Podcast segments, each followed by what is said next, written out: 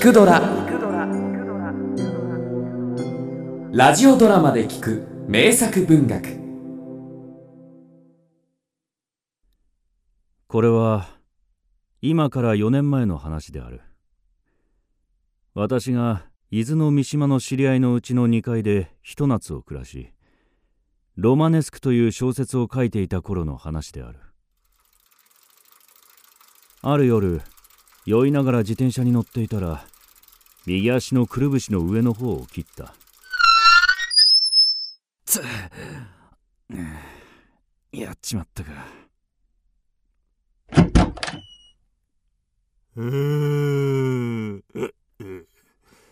怪我をしたのはどこですか？えー、えー、っと町医者は32歳の大きく太り西郷隆盛に似ていた。大変酔っていた。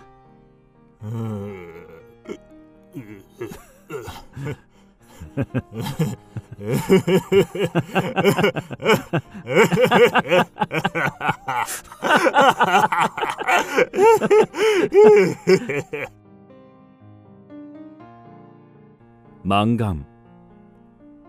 太宰治。その夜から私たちは仲良くなった。私は文学よりも哲学談義の方を好むたちでしてね。私もその方を語るのが気が楽で話が弾んだ。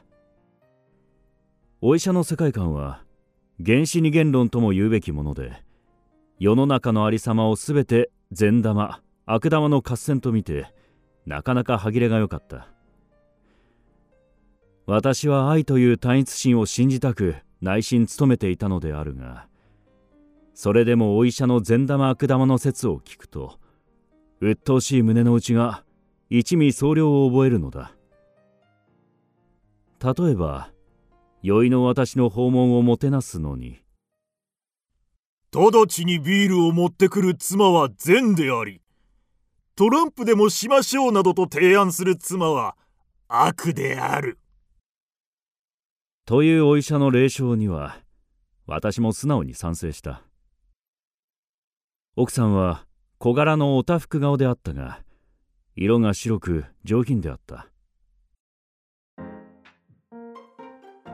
お医者の家では5種類の新聞を取っていたので私はそれを読ませてもらいにほとんど毎朝散歩の途中に立ち寄って30分か1時間お邪魔した。先生お茶どうぞ。ああどうも。風に吹かれてパラパラ騒ぐ新聞を片手でしっかり押さえつけて読むのであるが縁側から二間と離れていない青草原の間を水量たっぷりの小川がゆるゆる流れていてその小川に沿った細い道を自転車で通る牛乳配達の青年が毎朝決まっておはようございます。と旅の私に挨拶した。ごめんください。その時刻に薬を取りに来る若い女の人があった簡単服に下駄を履き清潔な感じの人でよくお医者と診察室で笑い合っていて時たまお医者が玄関までその人を見送り奥様もう少しのご辛抱ですよ。と大声で叱咤することがある。奥さんあの女性は？あああの人はね小学校の先生の奥様でしてその先生が3年前に患いましてね。でも最近はずいぶん良くなったんです。でもうちの人はあの通り 一生懸命だから奥様にも今が大事と禁じるようにきつく言ってるんですよ。奥様は言いつけを守った。それでも時々なんだか不憫に伺うことがある。お医者はその都度心を鬼にして奥様もう少しのご辛抱ですよと言外に意味を含めて叱咤するのだそうである。8月の終わり私は美しいものを見た。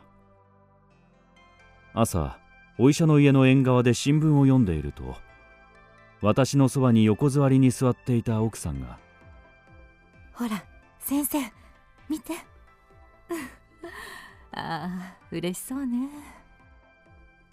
ふと顔を上げるとすぐ目の前の小道を簡単服を着た清潔な姿がさっさと飛ぶようにして歩いていった。白いパラソルをくるくるっと回した。あのね今朝お許しが出たのよ。3年。と一口に言っても。胸がいっぱいになった。年月経つほど私にはあの女性の姿が美しく思われる。あれはお医者の奥さんの差し金かもしれない。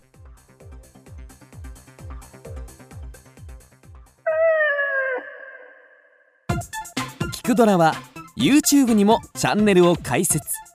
チャンネル登録お待ちしています。